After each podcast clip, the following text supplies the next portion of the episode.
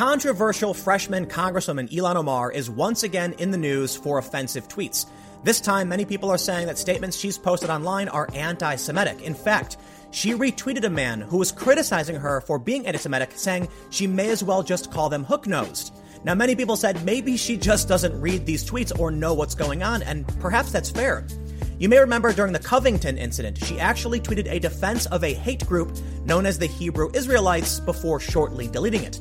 This time, though, she's got the ire of Democrats, Republicans, and Jewish advocacy groups, and some Democrats are calling on Nancy Pelosi to denounce her anti Semitic tweets. In fact, this isn't the first time she's been accused of anti Semitism. Today, let's take a look at exactly what's going on with Ilhan Omar and what people are saying and why they're so angry. But before we get started, make sure you're following me on Minds at minds.com slash timcast because we're going to be building out a digital newsroom for our channel Subverse. And if you want to support these videos, simply share them and help spread the message. The first tweet in question, posted just the other day at 7 p.m. from Ilhan Omar, she said, It's all about the Benjamins, baby.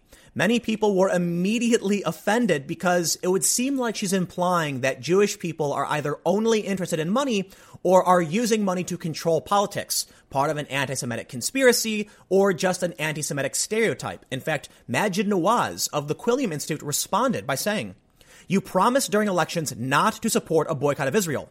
After you won, you supported a boycott, too.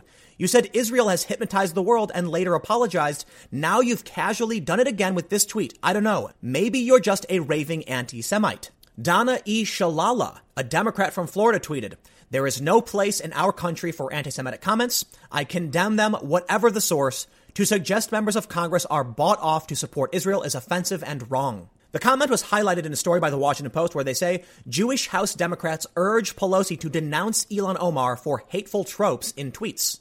Two Jewish House Democrats, alarmed by what they view as anti Semitic comments from new Muslim colleagues, are urging Speaker Nancy Pelosi and her top lieutenants to denounce the divisive rhetoric and take action to stop it. Reps Josh Gottheimer of New Jersey and Elaine Luria of Virginia are gathering signatures on a letter asking Pelosi, House Majority Leader Steny H. Hoyer, and other senior Democrats to confront freshman reps Ilhan Omar of Minnesota and Rashida Tlaib of Michigan by reiterating our rejection of anti Semitism and our continued support for the state of Israel. They said, as Jewish members of Congress, we are deeply alarmed by recent rhetoric from certain members within our caucus, including just last night, that has disparaged us and called into question our loyalty to our nation, the letter reads, according to a draft viewed by the Washington Post. We urge you to join us in calling on each member of our caucus to unite against anti Semitism and hateful tropes and stereotypes. While the letter does not name Omar and Tlaib, its intention couldn't be clearer. In fact, Jewish lawmakers in recent weeks have huddled privately to discuss what they should do about their new colleagues who openly criticize Israel and have made insensitive comments about Jews and Jewish Americans. The last straw came Sunday night when Omar suggested in a tweet that House Minority Leader Kevin McCarthy only supported Israel for campaign donations. When people asked what Omar meant by McCarthy's motives being all about the Benjamins, she tweeted AIPAC, referring to the American Israel Public Affairs Committee, an influential pro Israel lobbying group that has spent millions sending lawmakers on visits to the Jewish nation over the years. And as they mentioned, it's not just Democrats. We have this story from The Hill. GOP leader urges Democrats to call out anti Semitic tropes. House Minority Leader Kevin McCarthy on Sunday called on Democratic leaders to speak out against anti Semitic language after Rep. Ilhan Omar sparked backlash with a tweet suggesting that a pro Israel lobbying group was buying off lawmakers. Anti Semitic tropes have no place in the halls of Congress, McCarthy tweeted. It is dangerous for Democrat leadership to stay silent on this reckless language. The Republican added that one of his greatest honors is leading new members on a bipartisan trip to Israel. And while it is surprising to see both Democrats and Republicans uniting over this issue, it's not surprising when you see a Jewish advocacy group calling on Omar to apologize for her statements. AJC, or the American Jewish Committee, tweeted, Ilhan Omar, suggesting that a Jewish organization is buying off American politicians is both demonstrably false and stunningly anti Semitic. American politicians are pro Israel because Americans are. Apologize. AJC included a screenshot of a tweet from Omar where she responded to a question about who she thinks is paying American politicians to be pro Israel by saying AIPAC.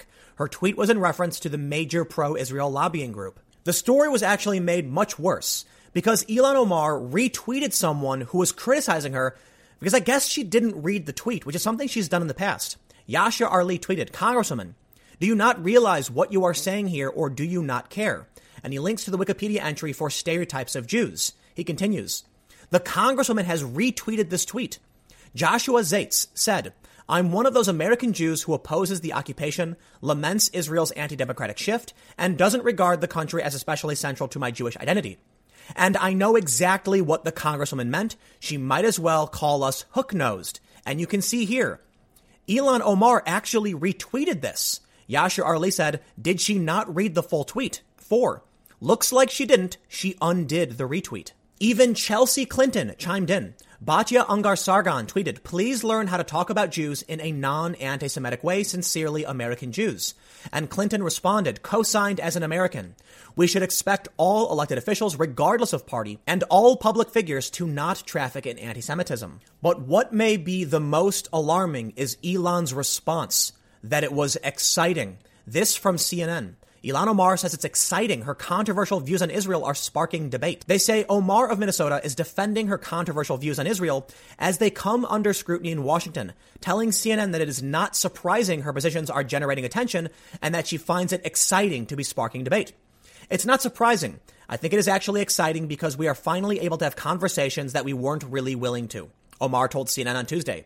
It is really important for us to get a different lens about what peace in the region could look like and the kind of difficult conversations we need to have about allies. There are a few things that do need to be pointed out. For one, you can criticize Israel without being an anti-Semite. You don't have to be pro-Israel if you're Jewish. And I think it's fair to say that a lot of what Ilhan Omar and Rashida Tlaib are critical of is Israel's political actions, their governmental actions.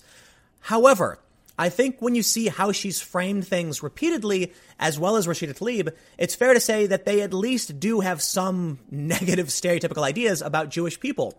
As Batya said on Twitter, you can talk about these issues in a non-anti-Semitic way.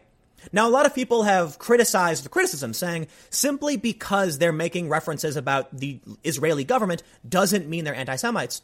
But that's a bit unfair too because people often talk about the cultural sensitivities of other areas, of other regions. Donald Trump recently was criticized for capitalizing the World Trail in one of his tweets when he was talking about Elizabeth Warren because people felt like he was referencing the Trail of Tears. So if you're going to be concerned about the cultural sensitivities of other nations based on the capitalization of one word, I think it's also fair to point out that many people are going to be offended when you tweet things about only wanting money or having control over governments because you just want the money. Or in the instance of Rashida Tlaib, who insinuated, in a sense, that Jewish people have dual loyalties. This is part of an anti Semitic conspiracy theory that Jewish people care more about Israel than the country they're actually from. We can see in this story from Haaretz, U.S. Jewish groups strike back at Rashida Tlaib. Tell us more about dual loyalty. Jewish groups denounced a tweet by the Palestinian American Democratic Congresswoman in which she bashed senators supporting anti BDS legislation. They forgot which country they represent. So ultimately, I do think people try to find whatever victimhood they can. I don't think Rashida Tlaib was trying to play up an anti Semitic trope. I think she was making a point about supporting a foreign ally more than your own country, which Republicans have done, which anti war Democrats have done, and activists have done. You are allowed to be critical of other countries without being assumed to be an anti Semite. But there is the question, how many grains of sand make a heap? If you're not familiar with the phrase, it means as you slowly add grains of sand to a small pile, at what point does it become a pile? Is it one grain? Is it two? And the reason I bring this up is it's an analogy to how many times does Ilhan Omar or Rashida Tlaib need to accidentally infer something that may be an anti-Semitic trope? But I also want to point out the rise of anti-Semitism in the Women's March. The Women's March had millions of women marching in DC and across the country, and it's been embroiled in a scandal because the women at the highest levels believed in anti-Semitic conspiracy theories. And this is reported by the New York Times and Tablet magazine. So it's not hard for me to believe if progressives like Alexandria Ocasio-Cortez are willing to stand alongside known anti-Semites, that other progressive congressmen will probably also hold these views. And then when you see them repeatedly making statements which are being construed by many as anti Semitic, I'm going to have to lean towards I think they probably hold these views. Again, I do think people stretch. They stretch things out. They try to find victimization where they can, and it's probably not always apt. But at a certain point, I think you need. At a certain point, you're going to see you've got a heap of sand. That they've said things over and over again. That they've made false statements. I mean, Ilhan Omar defended a known hate group. The Washington Post ends by acknowledging the anti-Semitic tweet dug up from Ilhan's past, saying, Omar has found herself responding to anti Semitism accusations before. Last month, she acknowledged that she unknowingly used an anti Semitic trope after a 2012 tweet surfaced in which she said Israel has hypnotized the world. May Allah awaken the people and help them see the evil doings of Israel. Omar had initially said she didn't understand why American Jews would be offended by that statement, which critics argued evoked ugly Nazi conspiracies about Jewish people's powers to hypnotize the world.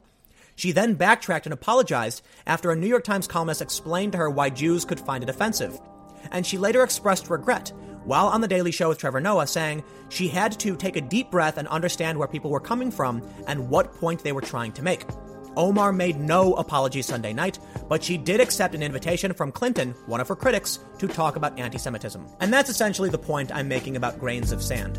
When you can pull up a tweet from 2012 where she calls Israel evil, a lot of people are going to assume that all of these different statements she's make are pointing in one direction, not just at Israel, but at Jewish people in general. But I do think it's fair to point out people will try to find victimization where there is none. But let me know what you think in the comments below. We'll keep the conversation going. You can follow me on Minds at minds.com slash timcast. Make sure to stay tuned. New videos every day at 4 p.m. and more videos coming up on my second channel, youtube.com slash timcastnews at 6 p.m. Thanks for hanging out, and I will see you all next time.